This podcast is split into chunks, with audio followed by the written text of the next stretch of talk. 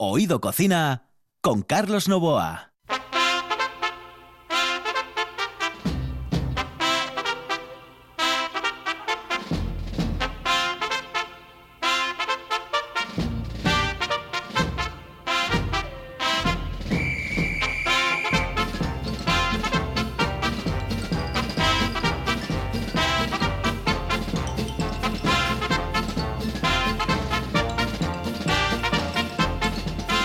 Saludos amigos, muy buenas noches, esta es la sintonía de RPA y estamos en Oído Cocina. Los saludos de Juan Saiz, que está en el control de Carlos Lobo aquí al micrófono. Señoras y señores, media hora por delante para todos ustedes.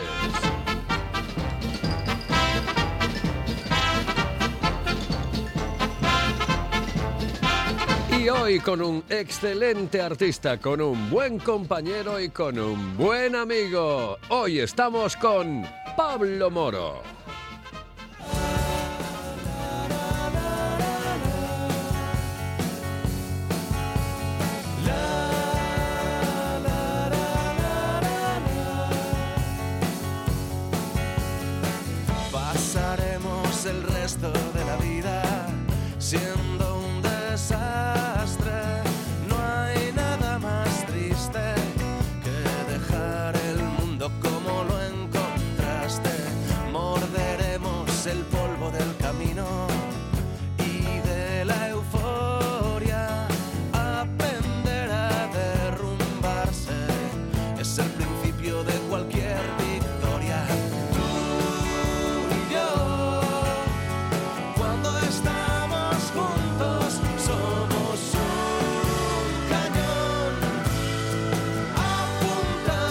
Ah, es una de las canciones que más me gusta de Pablo Moro. Sí, me, me presta, es, eh, te da ganas de vivir, te da ganas de, eh, de enrollarte con, con la vida.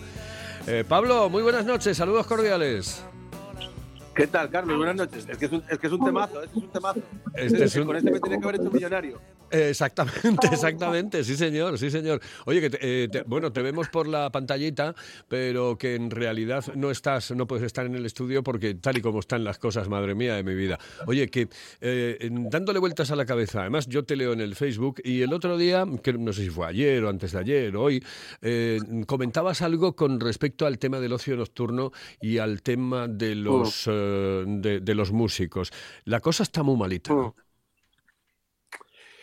Sí, el, asunto está muy complicado, hombre. El sector, eh, el sector del ocio y de, la cultura en general, eh, yo creo que es uno de los que más, de los que más sufre, bueno, porque, porque vive, vive de reunir a gente y parece que esas, eh, esas reuniones pues son, son precisamente uno de los mayores problemas y uno de los principales focos de, de ex- de exposición que tenemos al virus. Eh, lo que pasa es que, claro, es verdad que ya tenemos unos meses de experiencia. Eh, y en esa experiencia, mm, dentro de lo- del ámbito cultural y, de, y del ocio, eh, sobre todo en lo que se refiere, pues, en mi caso, a, a eso, a conciertos y a actividades, actividades meramente, meramente culturales, más allá de, de ocio, de irse a tomar copas, sino en sitios en los que hacen conciertos y, cosas así. Digo que esa experiencia creo que nos ha llevado a, que estas medidas tomadas ahora hayan resultado un poco mm, aceptadas, pero, pero también un poco extrañas, porque, porque es verdad que hasta ahora, tomando todas, en estos últimos meses, se han tomado muchas medidas, se ha sido muy escrupuloso con ellas, y no parece que los espectáculos culturales y musicales en concreto hayan sido precisamente focos de, exposición ni de agravamiento de la situación sanitaria. Más bien todo lo contrario. O sea, yo he ido a un montón de, de conciertos y de actos culturales en los que casi me sentía más seguro que en ningún otro sitio, eh, porque se tomaban muy escrupulosamente las medidas, porque la gente sabe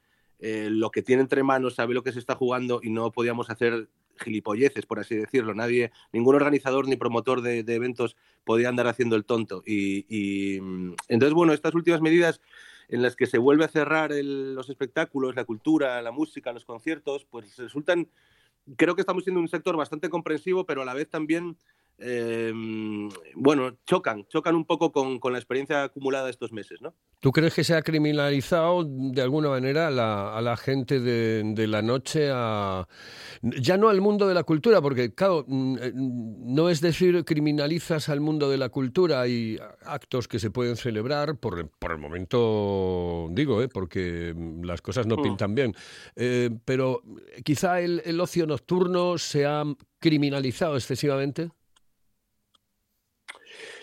A ver, yo tengo que reconocer que es verdad que si uno se da una vuelta por, por los bares y por las terrazas, es cierto que es donde uno ve más posibilidades de, digamos, de flexibilizar las conductas, por así decirlo. Eso es, eso es totalmente cierto, pero también es verdad que a lo mejor se pone demasiado el foco en, en eso sin ninguna otra, decir, en, en, cerrar y en, y en prohibir cosas sin hacer ninguna otra, ningún otro tipo de campaña. Eh, quiero decir, a lo mejor es verdad que, todas esas medidas deberían de ir reforzadas con, con campañas de información previas a, eso, ¿no? Mm, yo, yo, entiendo, creo que, es, que no son medidas fáciles de tomar, eso, eso, eso de, primeras y, ante todo, pero, mm, pero sí que es verdad que creo que deberían de tomarse a lo mejor con, con otros con complementos informativos o, o, incluso, si me apuras, de, mm, quiero decir, de, de, de multas y, y de, ser mucho más escrupuloso con la,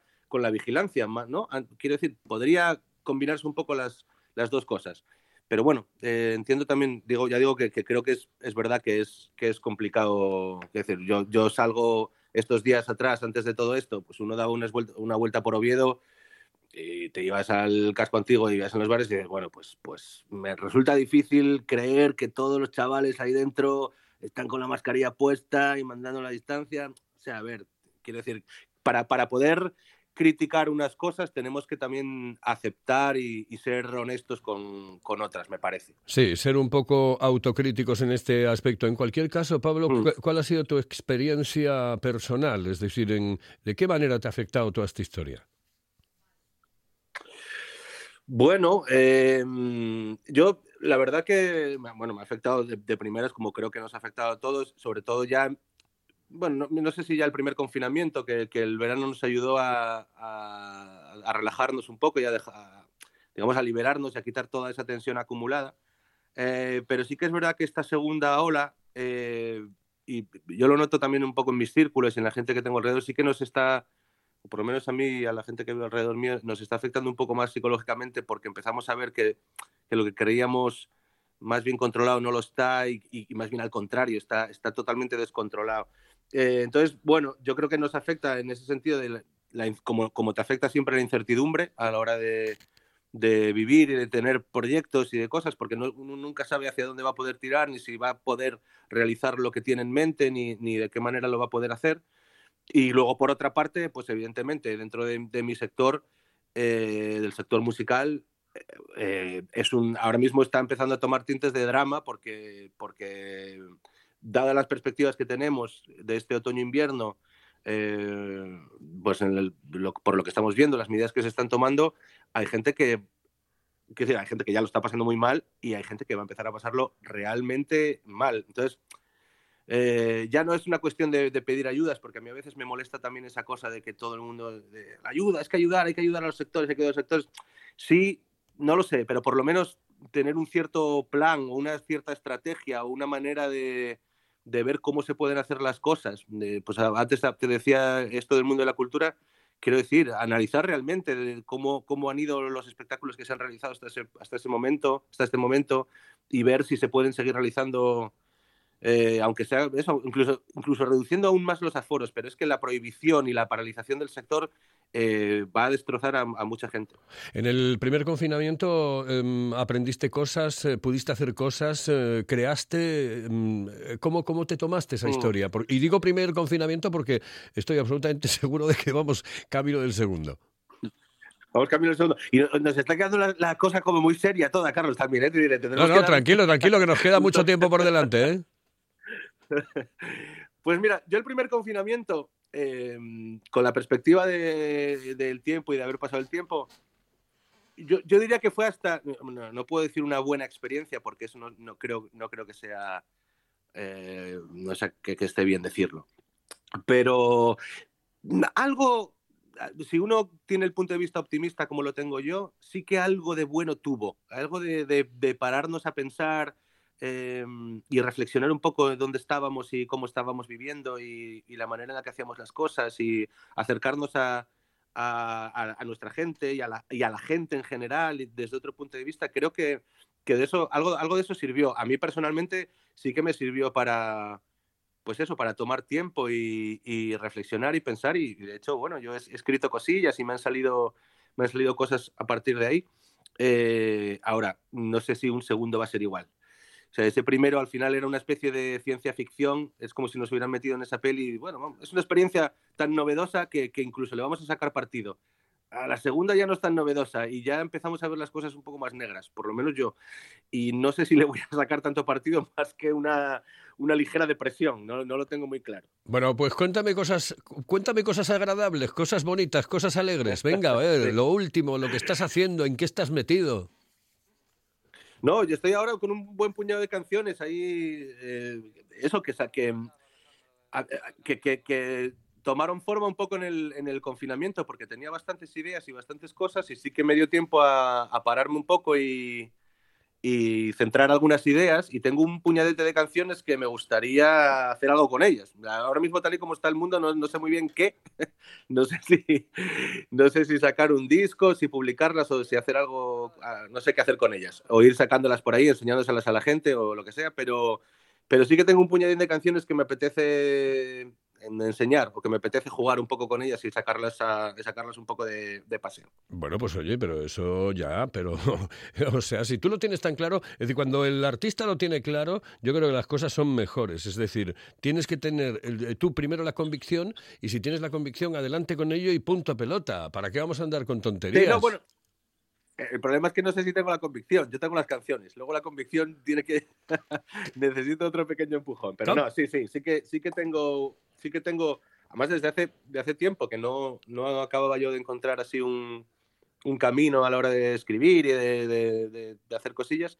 Y sí que, sí que, bueno, pues eso, me ha servido estos, estos últimos meses para, para tenerlo y yo creo que este año a ver qué pasa también y cómo, va la, cómo son las circunstancias, pero bueno, también es verdad que, que ahora mismo vivimos en, vivimos en un mundo en el que mm, incluso confinados para este tipo de cosas, pues uno puede eso, publicar canciones y enseñarlas y hacer vídeos y que la gente y estar en contacto con, con el público, por así decirlo. ¿Qué te cuesta más, eh, escribir la canción, pensarla o eh, intuir esa melodía? A mí, pues a mí lo que me cuesta más, que es una cosa que, que he tardado en descubrir, ha sido con después de muchos años, que ya tengo unos cuantos, eh, es encontrar el tono es un poco encontrar dónde, qué, es, qué es, exactamente lo que quiero contar y, el cómo lo quiero contar en las canciones. Me parece que es esa especie de hilo conductor que necesito, el tono y el tema, un poco las, dos cosas. Y a partir de ahí, es cuando ya encuentro un tono y, y, un poco un hilo del que tirar, es donde me empiezan a salir canciones eh, una, casi una, una, detrás de otra. Pero hasta encontrar ese tono tardo y, y es un poco lo que, más, lo que más me cuesta. Bueno, vamos a entrar dentro de nada ya en el tema gastronómico, pero es que antes yo quiero preguntarte, vamos a ver, desde el principio de los tiempos de Pablo Moro hasta ahora, mm, ¿qué ha cambiado? ¿Qué cosas han cambiado? ¿Qué has encontrado que no habías encontrado al principio o que no tenías claro al principio? Sé que es difícil, ¿eh? Complicado. Eh, por un lado me gusta pensar que eh, supongo que, bueno, esto es, una, un poco un tópico y una obviedad, pero, pero creo que es así. Me gusta pensar que hay una, hay una parte eh, de ilusión y de, y de cierta esperanza que había en los inicios que se sigue manteniendo. ¿no? Esa cosa de querer seguir haciendo cosas que a veces eh, es complicado, es complicado mantenerla durante, durante muchos años.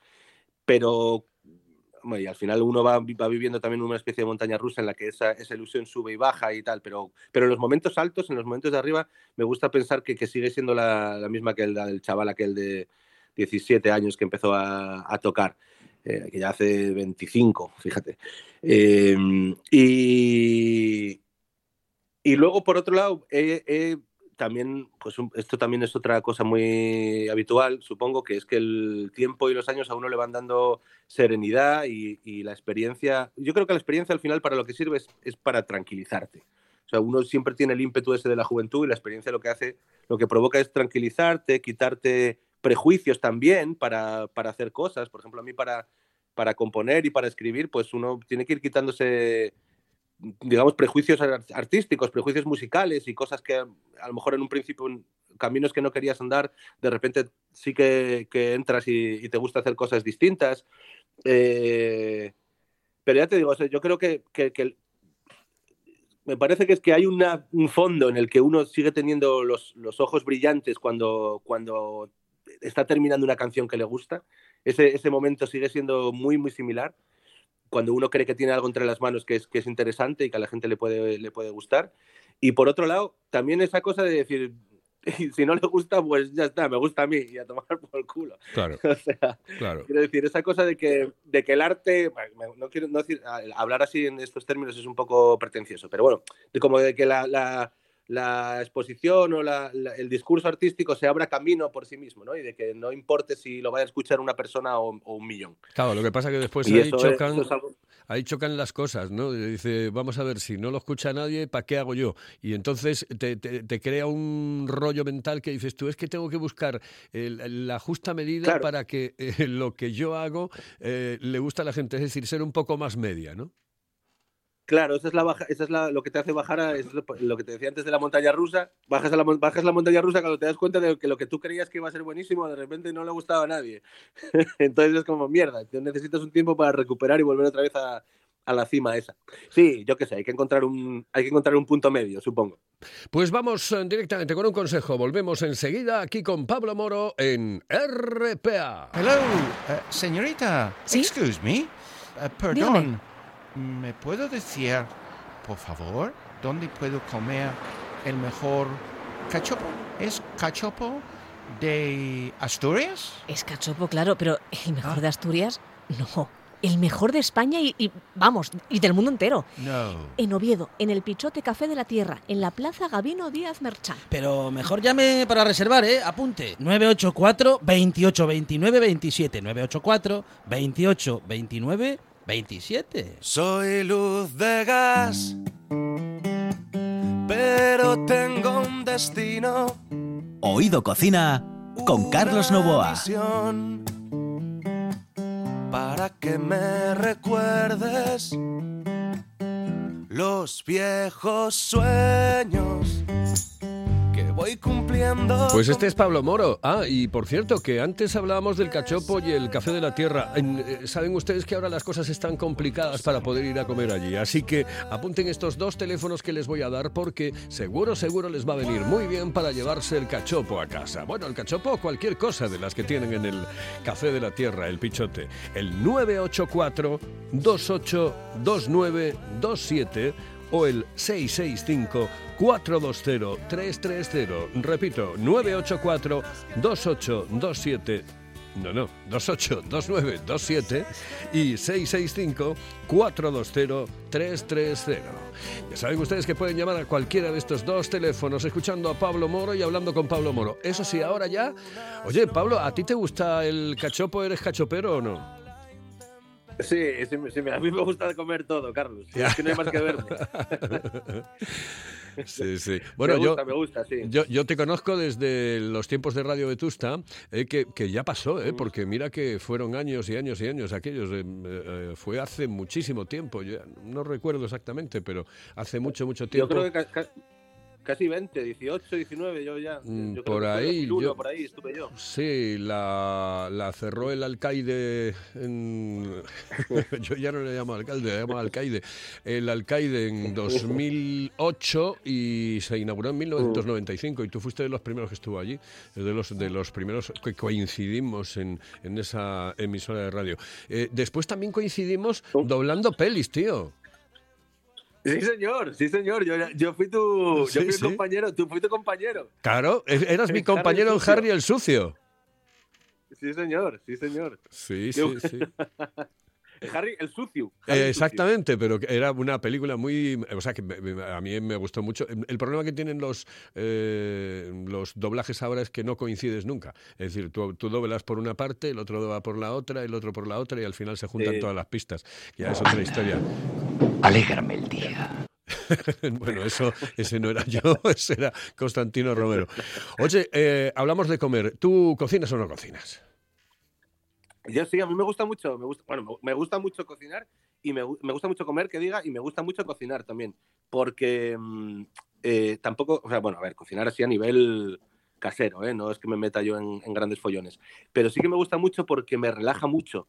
Eh, y, he descubierto que me relaja desde que tengo crías, tuve dos hijas, también es verdad que hago un poco de trampa, porque claro, al repartirse, al repartirme con mi mujer las labores del hogar, si yo me metía en la cocina un rato, me quitaba de hacer otras cosas que, que odiaba. Entonces empecé a meterme bastante, bastante ahí en, en la cocina y, y entonces me relaja mucho, me relaja mucho meterme ahí a cocinar un poquitín, me abro mi cervecina, mi copa de vino, tal, y, y sí que suelo, vamos, suelo cocinar todos los días. ¿Y qué es lo que mejor te sale? Eh, pues eh, hay varias cosas que me salen bastante bien, la verdad. Los cocidos en general me salen bastante bien, así, o sea, fabas me, me- creo que, que me- se me dan guay. Le estoy pillando bastante el punto a los arrocetes. eh, y luego una cosa que siempre digo, claro, la gente se ríe cuando eso. Yo, a mí se me da muy bien la pasta, que es una cosa que todo el mundo dice que lo hace bien, pero es mentira. Ajá. O sea, yo estuve, eh, yo viví un año en Italia, soy un experto eh, pastichero y, y se me da muy bien darle un puntito a la pasta que la gente no es que no es tan sencillo como parece. Pero bueno, en general, yo creo que en general se me da así bastante bien el- eso, los cocidet, así una cosa casera de cocidos y, y eso, le estoy pidiendo el puntino a los arroces también y tal, nada, no se me da mal. Eh, ¿Tú eres de los de al dente o...? Yo, yo es que a mí me gusta un poco más pasado, la verdad. No, hombre, vamos a ver, no que sea una pasta y que se deshaga, pero eh, yo a mí tan dura como la No, comen no. algunos, eh, perdón por lo que he dicho, pero bueno, tan... tan- tan- No, no. Es al de- a mí me gusta el dente, sí, a mí me gusta el la pasta tiene que ser al dente, Carlos, ¿no? Sí, O sea, sí, el, bueno. El blandenga ese que tenemos aquí, que va. Hombre, a, la gente le gusta más dura que, que, que blanda, pero... Pero bueno, oye, espérate un momento, que voy a irme, que se me está entrando, ya sabes, mm, yo, mi problema cuál es, pues que, que no puedo parar cuando empiezo a reírme. Así que vamos con un consejo y, vol- y volvemos. La calidad de un buen restaurante con el precio más accesible es posible. Barbados, en Asipo y el Centro de Transportes de Gijón. Menú del día con las mejores carnes, parrilla de escándalo y cocina casera exquisita. Barbados, mirando por tu economía, cuidando tu paladar. Además, te lo ponemos muy fácil. Parking privado y amplia terraza. Barbados, en el polígono de Asipo y el Centro de Transportes de Gijón. Si vienes, vuelves.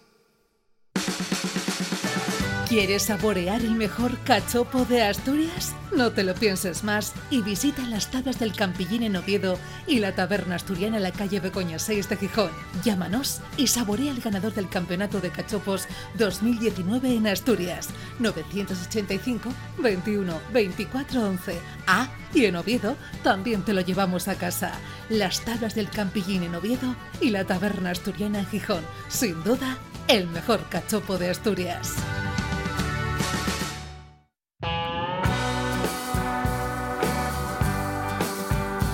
Ah, que tengo que deciros algo con respecto a Barbados, por ejemplo, que es que en Tremañes, bueno, tienen un teléfono al libre y a vuestra disposición para si queréis, eh, bueno, pues llevaros algo de lo que se come allí, que se come maravillosamente, que es el 985 39 29 82, 985 39 29 82. Y en Asipo, en Asipo es solamente para llevar, porque en Tremañes puedes comer, ¿eh? lo tienen habilitado para que coman, bueno, pues los camioneros, la gente que está dentro del polígono, etcétera, etcétera, en el centro de transportes de Tremañes Barbados. En Asipo el teléfono es el 684-665-185. Y ahora quiero que mm, eh, Pablo Moro me recomiende lugares para comer, de esos maravillosos y encantadores, de cualquier sitio. ¿eh? Hombre, si son de por aquí mejor, porque no vamos a marcharnos nosotros mañana a Venecia o a un sitio de estos, pero eh, recomiéndame lugares eh, que tienen algo especial y que te gustan eh, mm, con el corazón y con el alma.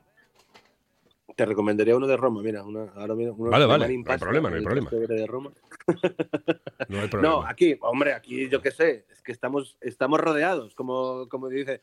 A ver, yo soy, eh, yo tiro mucho para, para, una, para el oriente de Asturias. Tengo, bueno, mis padres tienen ahí un apartamento. Yo, digamos que pasé todos mis veranos y todo en, en la isla, en Colunga. Eh, y, y- y es un poco un, un sitio- no, yo no soy de allí, pero me considero muy de allí. Eh, o sea, una parte de, mi corazón muy grande es de allí. Y creo que además es una zona en la que se come especialmente bien. Eh, y hay, que hay varios sitios en los que, en los que merece la pena merece la pena parar. Por ejemplo, en Lastres, mismamente, hay varios sitios, como por ejemplo eh, Eutimio o, o el Mirador, que están increíbles. El Mirador pa- para comer arroces, o en Eutimio, comer, comer una, una lubina en casa Eutimio es, es como para quedarte a vivir allí para siempre. Eh, un, un poquito más allá, en, en Carabia Baja, hay un restaurante así como de, bueno, un poco de carretera y tal, que se llama el Bar Carrales, que también merece la pena para ir así a comer pote o comer cabrito así guisado, también tiene un cachopo rico. Eh, y luego, bueno, hay más sitios por ahí, hay, hay, hay un montón. Eh, y luego alguno en Oviedo, por ejemplo, pues mira, a mí me gusta, me gusta, ah, otro sitio por allí, mira, eh, pero lo que pasa es que esto, claro, esto tiene que ser en verano ya, en la temporada de verano, a partir de Semana Santa, Sí. han abierto ahora el- el- lo que es el chiringuito de la playa del Arenal de Morís, en Carabia Alta. Merece la pena ir a comer allí también. Oh, qué rico. ¿Y en Oviedo? Y Por en ejemplo. Oviedo, por ejemplo, pues mira, en Oviedo, a mí un sitio que me encanta en Oviedo y que me encanta ya por muchas razones, ya, ya, no, ya no solo por la comida, sino porque me encanta, porque es una especie de aldea gala resistiendo al invasor, que es la bodega Abelino en la calle. Joder, macho, qué bien, qué bien, sí señor. Extraordinario, con Geni y con Paqui. Bueno, Abelino ya está retirado, pero Geni y Paqui allí, los dos Bueno, dándolo sí, sí, absolutamente todo. Allí que es, es, lo una que... maravilla, es una maravilla. Es, es que además a mí me encanta porque como está, han abierto como 50 bares en los últimos 10 años ahí, pero ahí sigue el Abelino resistiendo con su matachana, su lomo con pimientos, sus parrochinas y sus jarras de vino que, que la verdad que yo tengo un, así un grupete de amigos que nos reunimos muy a menudo a, a- bueno, a- no tan a menudo como nos gustaría, pero porque hay uno que vive fuera y tal eso, pero sí que vamos bastante ahí a- al Abelino, que es una, es una maravilla. Es una auténtica maravilla. Yo es que además soy cliente desde hace muchísimos años. Bueno, yo empecé en la cadena SER en el año se- 80, se- final- no sé, creo que a principios del 80, finales del 79, ya no recuerdo, y, y íbamos a comer allí. Estaba enfrente de Gailo en la calle 9 de Mayo. Después pasó a Río San Pedro y ahora está en Manuel Pedregal, eh, que es, eh, bueno, la, la ruta de los, de los la los ruta vinos, maravillosa. Y sabes una de las cosas que hacían muy bien, bueno, el, el rollo de bonito lo hacían perfecto, pero eh, las albóndigas, Ah, sí, las albóndigas riquísimas también, sí, sí. No, las, siguen, las siguen haciendo. eso. Las siguen haciendo riquísimas. Sí, sí. No, no, eso. Y le- tienen manitas de cerdo también. O sea, tienen. eh, eh, eh, Es que además me encanta porque el rollo es. Tú llegas allí y la carta es una libretina de, de anilla de cuadros. pequeñita, Exactamente. Que te viene apuntado que es una maravilla. O sea, y que siempre sé que es lo mismo. Sí, Entre señor. meses, matachana, las parrochas, las albóndigas, el lomo con pimientos, tal, no sé qué. Pero es brutal y me, me gusta mucho. Y luego, bueno, hay, algo- hay más sitios, claro. Hay un barín pequeñín en, en la parte del Cristo, cerca donde estaba el. Bueno, cerca de, donde, de Montecerrado y eso, que se llama el Creek Bar, Ajá. que tiene así también para tapinas y tal, está muy guay. Y luego, bueno, pues yo qué sé, restaurantes así que se coma bien, me gusta, hombre, hay, hay un montón. El Foralín me gusta mucho, Gloria de, de Manzano me gusta mucho, eh, el Fondín, ahí en Tres Corrales, que está muy bien también. Eh, bueno, ahí hay bastantes sitios. Muchos, muchos, muchos, muchos. Y, y lo que ya no tenemos es tiempo porque se nos fue la media hora. Se nos fue la media hora. Y se nos fue con Pablo Moro. Pablo, eh, un abrazo muy fuerte y que la próxima vez que nos hablemos por el micrófono sea aquí en el estudio, ¿de acuerdo? Esperemos que Sí, eso que lo podamos... físico, que sea físico ese abrazo. Eh, Exactamente, y que lo podamos hacer aquí precisamente en este estudio y en este programa Oído Cocina. Un abrazo muy fuerte, pásalo bien y muy buenas noches. Un abrazo, buenas noches a todos, muchas gracias, cuidaros mucho. Cuidaros, cuidaros en el control Juan Sainz, aquí al micrófono Carlos Novoa, hoy con Pablo Moro.